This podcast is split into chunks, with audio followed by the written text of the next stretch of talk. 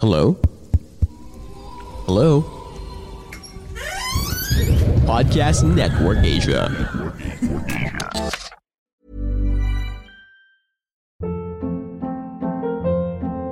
Hold up. What was that? Boring. No flavor. That was as bad as those leftovers you ate all week. Kiki Palmer here, and it's time to say hello to something fresh and guilt-free. Hello Fresh. Jazz up dinner with pecan-crusted chicken or garlic butter shrimp scampi. Now that's music to my mouth. Hello Fresh. Let's get this dinner party started. Discover all the delicious possibilities at hellofresh.com. I'm Sandra, and I'm just the professional your small business was looking for. But you didn't hire me because you didn't use LinkedIn jobs. LinkedIn has professionals you can't find anywhere else, including those who aren't actively looking for a new job but might be open to the perfect role, like me. In a given month, over 70% of LinkedIn users don't visit other leading job sites. So if you're not looking on LinkedIn, you'll miss out on great candidates like Sandra. Start hiring professionals like a professional. Post your free job on linkedin.com/achieve today. Hey there, it's Michelle Norris. I'm host of a podcast called Your Mama's Kitchen. When I travel, I'm usually looking for a way to find a taste of home when I'm not at home. And one of the things I love to do when I am at home is entertain. And Airbnb allows me to do that. When I was in California recently, I rented a house that had a great kitchen. And when we were sitting around the table, we're all thinking, we're in someone else's house. Someone could be in all of our homes as well. If you have a home, but you're not always at home, you have an Airbnb. Your home might be worth more than you think. Find out how much at airbnb.com/slash host.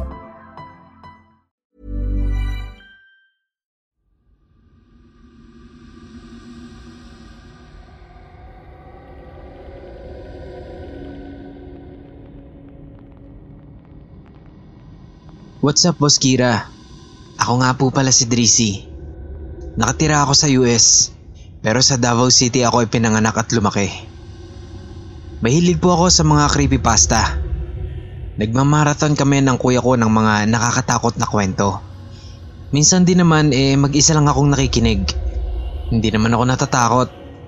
Siguro kasi marami na rin akong na-experience na paranormal activities lalo na noong nasa Pilipinas pa ako. Last week nag-usap kami ng classmate ko noong high school at napagkwentuhan namin yung mga kalokohan namin pati na yung mga masasayang alaala namin ng barkada. Nakakamiss nga naman. Pagkatapos naming mag-usap ay naalala ko yung mga libro sa National Bookstore dati na compilation ng mga scary stories. Naisip ko na kung may mga creepypasta sa YouTube, baka may mga scary stories din na Tagalog. Kaya yun, na-discover ko yung channel mo. Gabi-gabi ko kayong pinapakinggan habang naglalaro ako ng first person shooter at bago maglaro ng Apex. Anyways, birthday po ng pinsan ko. Happy birthday Ate Ara. At dahil birthday niya, naalala ko naman ng mga weird na pangyayari sa bahay nila sa Davao kung saan ako nakatira mula grade 4 hanggang sa makapagtapos ako ng nursing at bumalik na dito sa US para makasamang muli ang family ko. Si Ate Ara po ay may doppelganger sa bahay nila. Tatlong beses kong nakita ito. Magkasama po kami ni Ate Ara sa iisang kwarto, kaya naman madalas kaming magkwentuhan. Isang gabi, magkaharap kaming nakahiga sa kama niya habang nagkukwentuhan. Tapos yung isa ko namang pinsan na si JB ay nasa kwarto din namin at nakapwesto siya sa kama ko. Maya-maya, tinawag ng tita si JB kaya lumabas na siya at pinatayan kami ng ilaw. Hinayaan ko na lang kahit na napakadilim sa kwarto at siluwet lang ni Ate Ara ang nakikita ko. Tuloy pa rin ako sa pagkukwento ko sa kanya. Salita ako ng salita pero nakangiti lang siya sa akin at hindi umiimik. Tumigil ako ng saglit kasi parang nawiwirdohan ako sa kanya. Para siyang sabog at tamang ngiti lang. Eh, hindi ko na pinansin ang kawirdohan niya. Tinuloy ko ang pagkukwento. Kaso ang weird talaga eh. Nakangisi lang siya at ni hindi man lang nagre-react sa sinasabi ko. Uy, nakikinig ka ba? Sabi ko, sabay sipa sa paa niya. At ganun na lang ang pagkagulat ko. Kasi pagsipa ko, yung bedsheet lang yung naramdaman ko. Eh kitang kita ko na nasa paa niya yung paa ko. Pero hindi ko naramdaman yung paa niya. Tapos, tumingin ulit ako sa kanya at nangilabot ako kasi nag-iba ang ngiti niya. Nakakatakot yung ngiti niya. Parang ngiting demonyo. Dahil doon ay sumigaw ako at nagtatakbo palabas ng kwarto. Pagdating ko sa sala, ay nandoon si JB, si tita, at si ate Ara. Lahat sila ay nakaupo sa sofa at nanunood ng TV. Nanigas talaga ako noon at hindi nakapagsalita. Tinanong nila ako kung anong nangyari. Ikinuwento ko naman sa kanila yung na-experience ko. Pumunta sila sa kwarto. Pagdating nila doon, walang tao. Sabi ni Ate Ara sa akin, eh sumabay daw siya kay JB paglabas ng kwarto. Kaya naiwan lang akong mag-isa doon.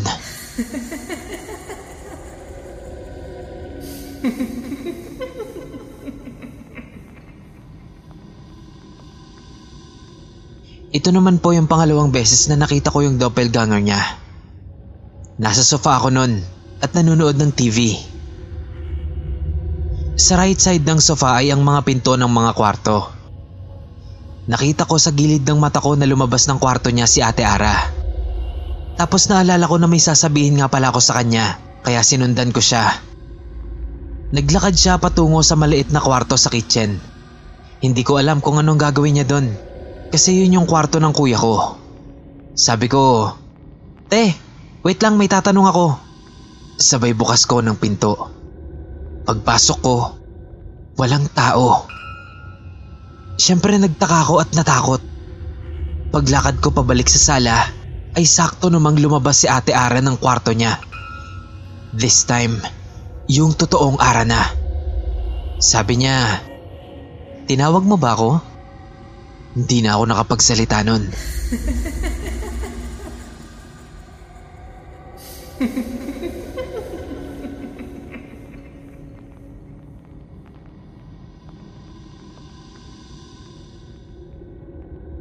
Yung ikatlong beses naman po na nakita ko yung doppelganger niya, eh kasama ko nun si Ate Ara sa sala. Ganoon din ang nangyari. May lumabas na naman sa kwarto na kahawig niya at naglakad ito patungo sa maliit na kwarto sa kusina. Pero this time, kaming dalawa ni Ate Ara ang nakakita nito sa gilid ng mata namin. Nagkatinginan kami ni Ate Ara at sabay na nagsabi na, Nakita mo rin?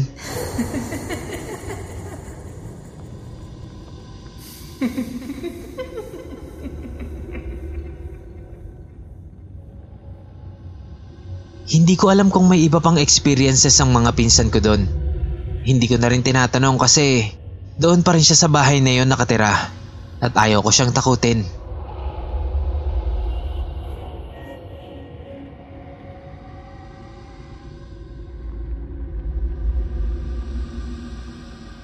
Baskira, kung okay lang, may tatlong bonus stories pa ako.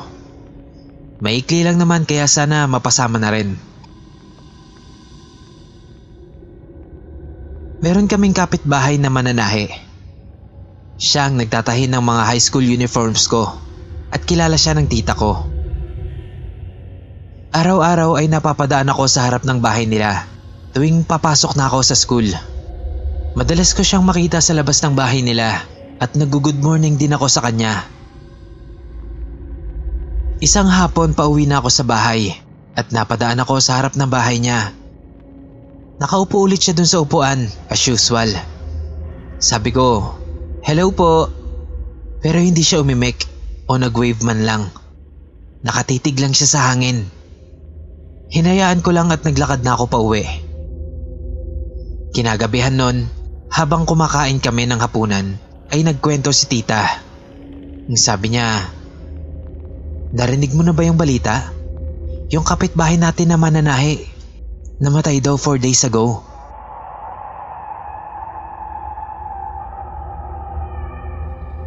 Agad-agad na nagtindigan ng balahibo ko. Bigla rin akong napatigil sa pagkain at nawalan ako ng gana. Grabe yung takot na naramdaman ko noong sinabi yon ni tita.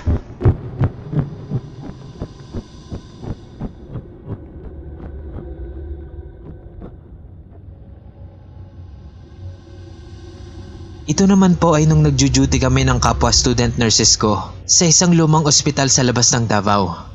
At nagsistay kami sa isang dorm na nasa tabi lang ng ospital. Isang araw, umuwi ako ng pagod na pagod sa buong araw ng duty ko. Pagdating ko ng bahay ay agad akong nakatulog. Pagkagising ko ay pumunta ako sa banyo para umihi. Sakto namang palabas na yung kasama ko. Bago ako lumabas ng banyo, ay nag-selfie muna ako sa harap ng salamin. LG pa noon yung cellphone ko at madilim ang kuha ng kamera kaya medyo pixelated pa ito. Habang naghahanap ako ng perpektong anggulo, ay may napansin ako sa gilid ng cellphone ko. Sa likuran ko ay may nakita akong itsura ng isang lalaki. Tinutukan ko ito ng maigi. At oo nga, itsura nga ito ng isang lalaki.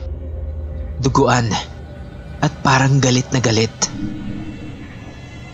Nangilabot ako at hindi na nakasigaw dahil sa sobrang takot. Tumakbo na lang ako ng mabilis papunta sa dorm namin. At nung gabi na yon ay hindi na rin ako nakatulog. Dahil hindi ko talaga maalis sa isip ko yung itsura ng lalaki.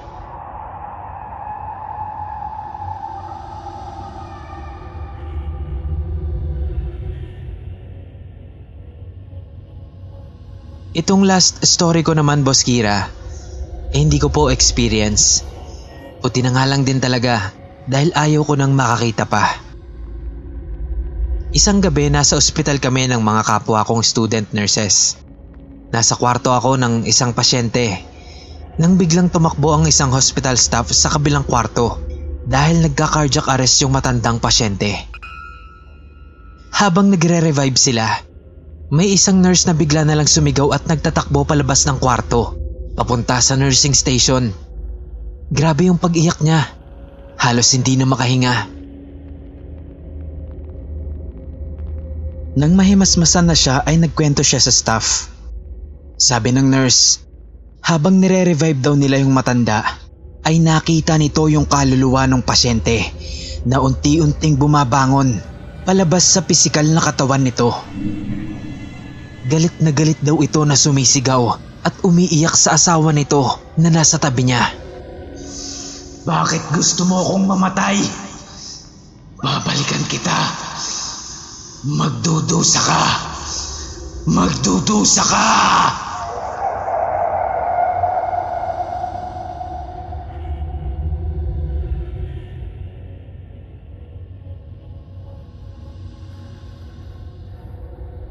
Yun lang po, Boss Kira.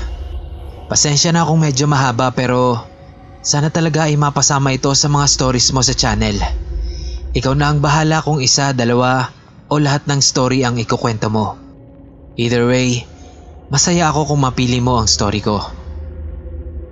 Yun lang po. Salamat and God bless us all.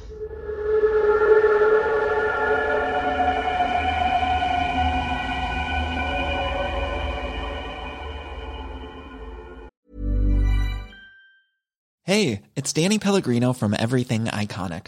Ready to upgrade your style game without blowing your budget? Check out Quince. They've got all the good stuff shirts and polos, activewear, and fine leather goods, all at 50 to 80% less than other high end brands.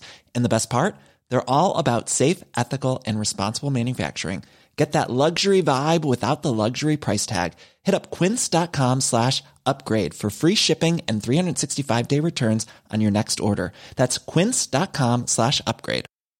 Ever catch yourself eating the same flavorless dinner three days in a row?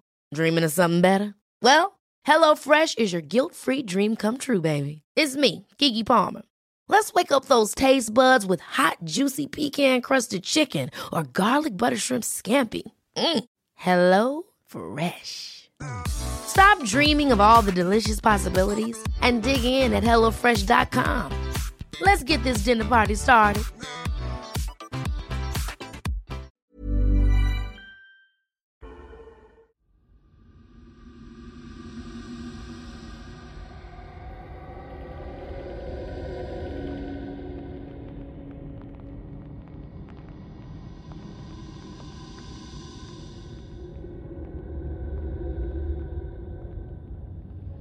Ako po ulit ito, Sir Kira, si Chai, yung nagbahagi ng abyan. Ito naman pong ibabahagi ko ngayon ay karanasan ng pamilya ko sa isang doppelganger. Apat kaming magkakapatid at ako ang panganay. Isang lalaki at dalawa ko pang kapatid na babae. Kwento ito ng papa namin nung nabubuhay pa siya. Tungkol ito sa bunso naming kapatid. Minsan kasi ay nasa bahay lang ito. Pumasok daw yung bunsong kapatid namin sa kwarto niya. Katatapos lang nitong maligo. Kumatok si Papa sa kwarto. Tapos tinanong niya yung bunso namin. Ta, magkano nga yung babayaran mo sa school mo? Pero hindi daw sumagot yung kapatid namin. Tatlong beses daw na nagtanong si Papa habang nakatayo siya sa labas ng kwarto ng kapatid namin. Medyo matagal na daw na nakatayo si Papa sa labas ng pinto pero hindi pa rin sumasagot o lumalabas yung kapatid namin. Kaya ang ginawa niya ay kumatok na siya ng malakas. Pero nung wala pa rin nagbubukas ay pumasok na siya sa kwarto. Pero nagulat siya kasi pagpasok niya wala raw tao. Nagtaka siya noon kasi kitang kita niya daw na pumasok sa loob ng kwarto yung kapatid namin. Magkasunuran pa nga daw sila nito kaya sigurado daw siya sa nakita niya. Ipinagsawalang bahala na lang ni Papa yon at hinintay na lang na makauwi yung kapatid namin. Kinaumagahan naman daw nun. Madaling araw. Bumangon yung asawa ng kapatid ko. Paglabas niya, agad niyang nakita si mama nasa kusina at nagluluto. Kinausap niya daw ito at nagpaalam siya na uuwi muna sila sa bukid. Tinanong niya rin kung may gusto bang pasalubong si mama pagbalik nila sa bahay. Hindi daw sumagot si mama at ni hindi man lang daw siya tinatapunan nito ng pansin. Nakatalikod lang daw ito at patuloy lang sa ginagawa. Di na lang daw pinansin ng asawa ng kapatid ko yon. Lumabas na lang siya ng bahay para makalanghap ng sariwang hangin. Pero nagulat siya nang makita niyang padating pa lang si mama. Galing daw ito sa simbahan. Iniwan niyang bukas yung pinto sa kusina kaya mabilis niyang nilingon yung kausap niya kanina. Pagtingin niya, wala nang tao. So kung kadadating lang ni mama, sino yung kausap niya?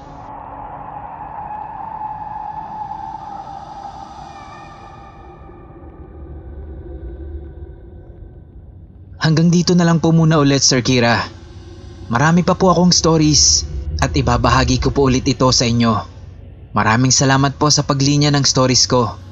Sa susunod po ulit, ingat po tayong lahat and God bless us all.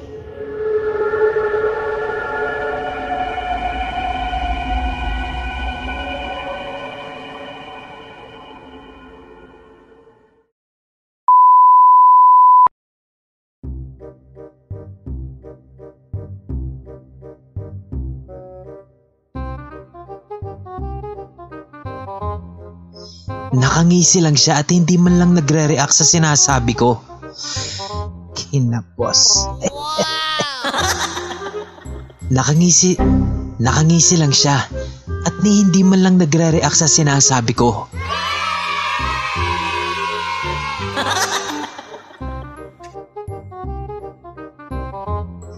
Eh kitang kita ko na nasa paanan niya rin. Eh, kit, eh kitang kita ko na nasa paanan. Nasa paa niya. Eh kitang kita ko na nasa paa niya yung paa ko. Lahat sila ay nakaupo sa sofa. Lahat sila ay nakaupo sa sofa. Kaya... Kaya naiwan lang akong mag-isa doon.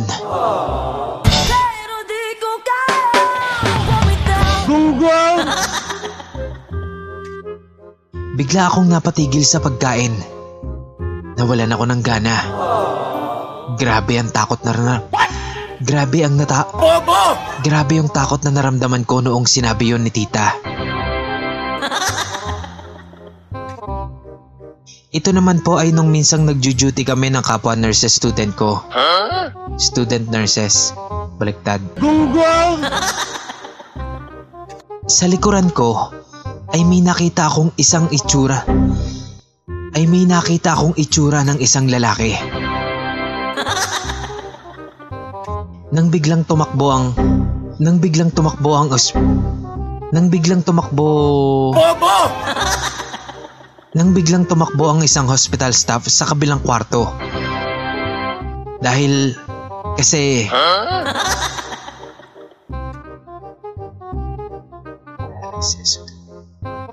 Habang nire-res... Nire... Habang nagre-resuscitate... Habang nire-resuscitate... habang nire-res... Habang nire-re... A few moments later. Habang nire-resuscitate... Parang pangit.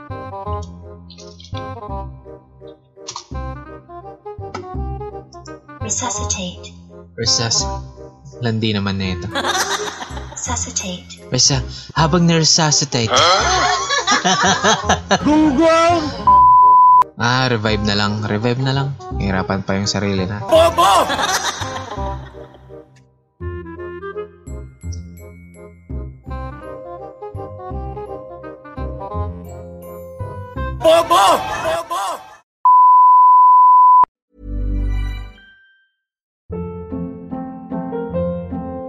Hold up. What was that? Boring. No flavor. That was as bad as those leftovers you ate all week. Kiki Palmer here, and it's time to say hello to something fresh and guilt-free. Hello Fresh. Jazz up dinner with pecan-crusted chicken or garlic butter shrimp scampi. Now that's music to my mouth. Hello Fresh. Let's get this dinner party started. Discover all the delicious possibilities at hellofresh.com.